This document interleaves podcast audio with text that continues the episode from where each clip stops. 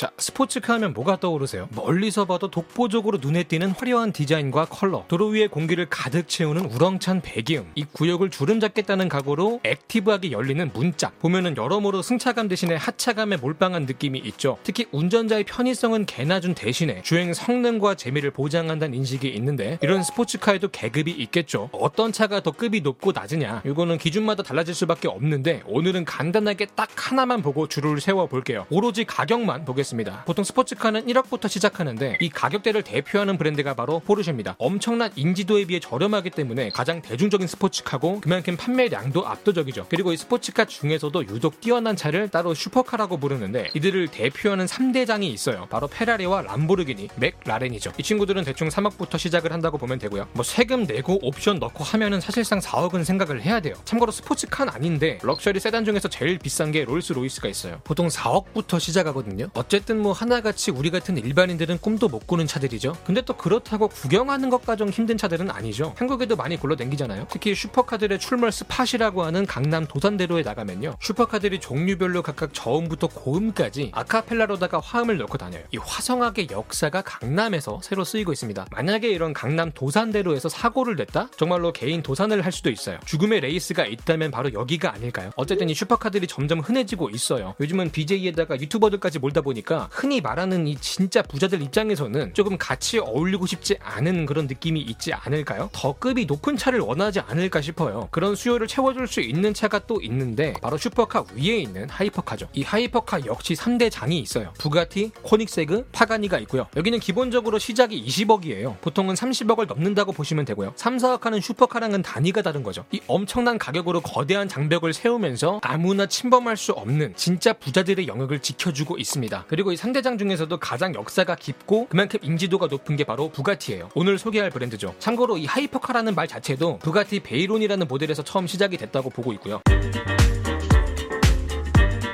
통상적으로 이 부가티는요 하이퍼카들 중에서도 가장 비싼 차예요. 그 엄청나게 옛날에 나온 올드카들 중에서요 아직까지도 보존이 잘 되어 있는 희귀한 차들이 있어요. 이 중에서도 예술적, 역사적 가치가 있는 차들은 예술품 대우를 받거든요. 갑부들이 콜렉션으로 수집을 해요. 부가티에도 이런 클래식카가 많이 있어요. 그 중에 하나가 가장 비싼 차였던 적도 있고요. 음, 나중에는 다른 차들로 바뀌긴 했는데 이게 얼마인 줄 아세요? 무려 464억이에요. 이거를 464개 조각으로 나눠서 다짐육으로 만들어서 팔아도 그 형체도 알아볼 수 없는 그 한 조각이 1억 1억이에요. 현재 이게 보존이 되어 있는 차가 몇 대 안 남았는데 이 중에 하나를 가지고 있는 게 랄프 로렌이에요. 폴로 랄프 로렌의 설립자죠. 근데 이런 클래식카는 역사적 가치가 가격에 반영이 된 거라서 최근에 나온 차들은 이 가격을 따라갈 수가 없어요. 그래서 클래식카들은 빼고 따로 최근에 나온 차들 중에서만 줄을 세워보기도 하거든요. 바로 이 줄에서도 부가티는 최근까지 1등이었어요. 요것도 213억이나 했어요. 야 근데 이건 진짜 미쳤다. 너무 예쁘죠? 이 차가 당시에 폭스바겐 그룹의 회장을 위해서 만든 차예요. 단 한 명을 위해서 단 한 대만 만든 차인데 왜 하필 폭스바겐 폭스바겐이냐? 부가티가 폭스바겐 아래 들어가 있거든요. 근데 이 차가 완성이 되기 전에 회장이 타계를 하면서 비밀리에 경매에 나왔다고 하더라고요. 이 모델이 또 특이한 게 앞에서 말한 클래식카 있죠. 464억짜리. 바로 그 올드카의 리메이크 버전 같은 거예요. 원조랑 리메이크가 전부 다 1등을 한 거죠. 부가티를 제일 비싼 차라고 말하는 이유가 있습니다. 근데 2021년 5월에 최근이죠. 롤스로이스에서 이 기록을 깼어요. 지금은 보트 테일이란 장난감이 1등이에요. 313억인가 하더라고요. 보통 기본적인 모델로 붙으면은 롤스로이스가 부가티보다 한참 아래인데 한정판에다가 옵션을 처바르기 시작하면 롤스로이스도 장난이 아니에요. 뭐 어쨌든 클래식카나 이벤트성으로 만든 컨셉 카들은 그렇다고 치고 기본적인 모델을 보면 현재 주력 모델이 부가티 시론이에요. 뭐 옵션 넣고 뭐 하면 40억은 생각을 해야 되는 차인데 그 대부분의 사람들이 이번 생에는 사는 게 불가능하다고 말하는 페라리나 람보르기니보다 10배 정도 비싼 거죠. 그래서 이 나의 부티가 난다고 해서 부가티 아니겠습니까? 네, 뭐 죄송하고요. 그 애기들 타고 다니는 부가티도 있거든요. 요것도 한 4천에서 8천까지 간다고 해요. 엄청나죠? 어쨌든 이름부터가 어감이 기름기가 잔뜩 꼈어요. 포브스 코스 선정 체지방률이 가장 높은 단어죠. 사실 차가 비싼 거는 그렇게 크게 와닿지가 않아요. 뭐 워낙에 딴 세상 얘기기도 하고. 근데 이 유지비 얘기를 들으면요. 체감이 확 되면서 아주 깜짝 놀라실 거예요. 부가티의 유지비라는 건요. 뭐랄까 굉장히 폭력적이에요. 기본적으로 거의 모든 부품이 부가티 전용이에요. 이게 무슨 말이냐면 시중에 나와 있는 다른 부품이랑 호환이 안 돼요. 아무거나 낄 수도 없고 부품을 쉽게 구할 수도 없고 정비도 받을 수 없다는 말이죠. 그럼 어떻게 해야 되냐? 차를 본사로 보내야 돼요. 본사가 프랑스에 있습니다. 보통은 배에 실어가지고 보내 돈일 텐데 이거 뱃삯도 내가 내야 돼요. 아니면 해외에서 부품을 공수를 해서 들여와야 되거든요. 근데 또 부품이 있다고 해서 한국에서 정비가 되는 게 아니에요. 프랑스에 있는 부가티 엔지니어를 한국으로 데리고 와야 됩니다. 이 사람들이 타고 오는 항공편이요. 내가 끊어줘야 돼요. 왕복으로. 심지어 이코노미도 아니고 비즈니스로. 참고로 프랑스랑 한국이요 멀어요. 지구에서 가장 큰 대륙인 유라시아 대륙에서 끝과 끝이에요. 이 거리를 왕복으로 비즈니스로 끊어준다. 마음이 애리는 거죠. 그리고 오면은 잠도 재워줘야 되잖아. 호텔도 다 예약을 해줘야 돼요. 이게 서비스를 받는 건지 해주는 건지 내가 지금 일을 시키는 건지 관광을 시키는 건지 헷갈리는데 그리고 이 소모품들 가격을 보면요 또 깜짝 놀랍니다. 엔진 오일 가는 데만 얼마인 줄 아세요? 놀라지 마세요. 2,500 이상이에요. 여기에 비행기며 호텔이며 공임비까지 더한다 4, 5천이 그냥 깨지는 거예요. 아니 안에 들어가는 기름 좀 갈기로서니 뭐 쇳덩어리 고체도 아니고 그 자동차 육수 액체 바꾸는 건데 그랜저 풀옵션 한 대가 날아가는 건 좀 너무하지 않았나. 그리고 자동차가 정기 점검도 받아야 되잖아. 1년에 한 번씩 받아야 되는데 이것도 한 번에 2천 이상 받는다고 해요.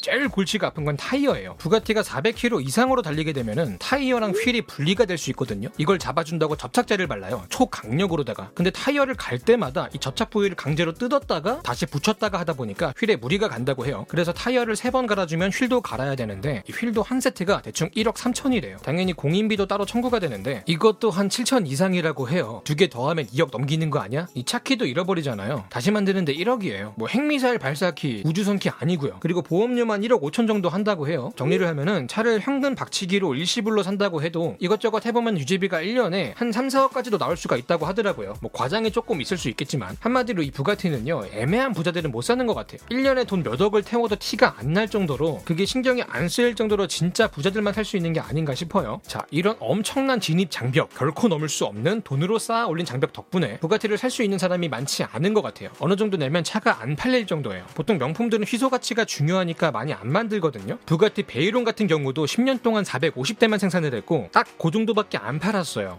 부가티를 구경하기도 힘든 이유가 이거예요. 특히 한국에선 손에 꼽을 정도로 보기 힘든 차인데 뭐 어떤 BJ가 포란페를 샀다 이런 얘기는 많이 들어봤어도 부가티 샀다는 얘기는 못 들어봤을 거예요. 2017년 기준으로 한국에 정식으로 등록된 게 4대밖에 없어요. 그나마 가졌다고 알려진 유명인도 고 이건희 회장 정도가 끝이고요. 지나가다가 우연히 부가티를 봤다? 그대로 로또 매장으로 들어가시면 돼요. 애초에 한국에는 부가티를 정식으로 들여오는 루트가 없어요. 최근에 한국 타이어가 맞게 됐다고 말은 나오더라고. 다음으로 명품들이 맨날 하는 뻔한 마케팅이 있죠. 돈이 있다고 해서 살 수 있는 게 아니다. 우리는 품격을 갖춘 상류층에게만 판다. 이런 식으로 신분의 벽을 세울 때가 좀 있어요. 근데 요새는 다들 이런 전략들은 포기를 했죠. 진짜로 극소수 상류층한테만 판다? 몇 대 못 팔아요. 남는 게 없어요. 요새는 오히려 더 싸게, 더 많은 사람들에게 팔겠다고 SUV 모델까지 내고 있는 게 트렌드고요. 그리고 부가티 같은 경우도 솔직히 돈 들고 찾아오면은 그냥 파는 게 맞지 않나 싶어요. 아니 어차피 비싸가지고 못 사는 사람이 태반이고 한국에서는 뭐 보이지도 않아. 이미 너무 희소하잖아. 근데 어쨌든 뭐 부가티도 판매 정책이라는 게 있긴 하니까 일단은 알아는 보고 가자고요. 그 부가티를 산다는 사람이 있으면은 심사를 본다고 해요. 대충 부가티를 사고도 돈이 썩어 나는가를 보는 것 같더라고요. 실제로 부가티 고객들의 평균 자산을 보면요. 자동차만 수십 대를 가진 사람들이라고 해요. 전용기랑 요트도 몇 대씩 가지고 있다고 하니까 진짜로 영화에서나 볼 법한 갑부들이죠. 애초에 부가티 자체가 아주 옛날부터요. 최상류층한테 파는 차를 만들긴 했어요. 아직 군주제가 남아있던 시절에 국왕한테 팔릴 만큼 최고급으로 최고 의 가격으로 차를 만들어 왔거든요. 지금은 그 대상이 재벌급 갑부로 바뀐 것 같고요. 그리고 이 부가티를 살려면요. 프랑스를 가야 돼요. 부가티 본사가 있는 몰샤임이란 데를 가야 됩니다. 거기서 부가티의 역사에 대한 강의를 들어야 되고요. 이제 다음 코스로는 공장을 가죠. 거기서 엔지니어들한테 기술에 대한 강의를 듣습니다. 뭐 이게 또 하나의 관광이고 여행 느낌도 나가지고 그냥 재밌게 구경하다 온다곤 하더라고요.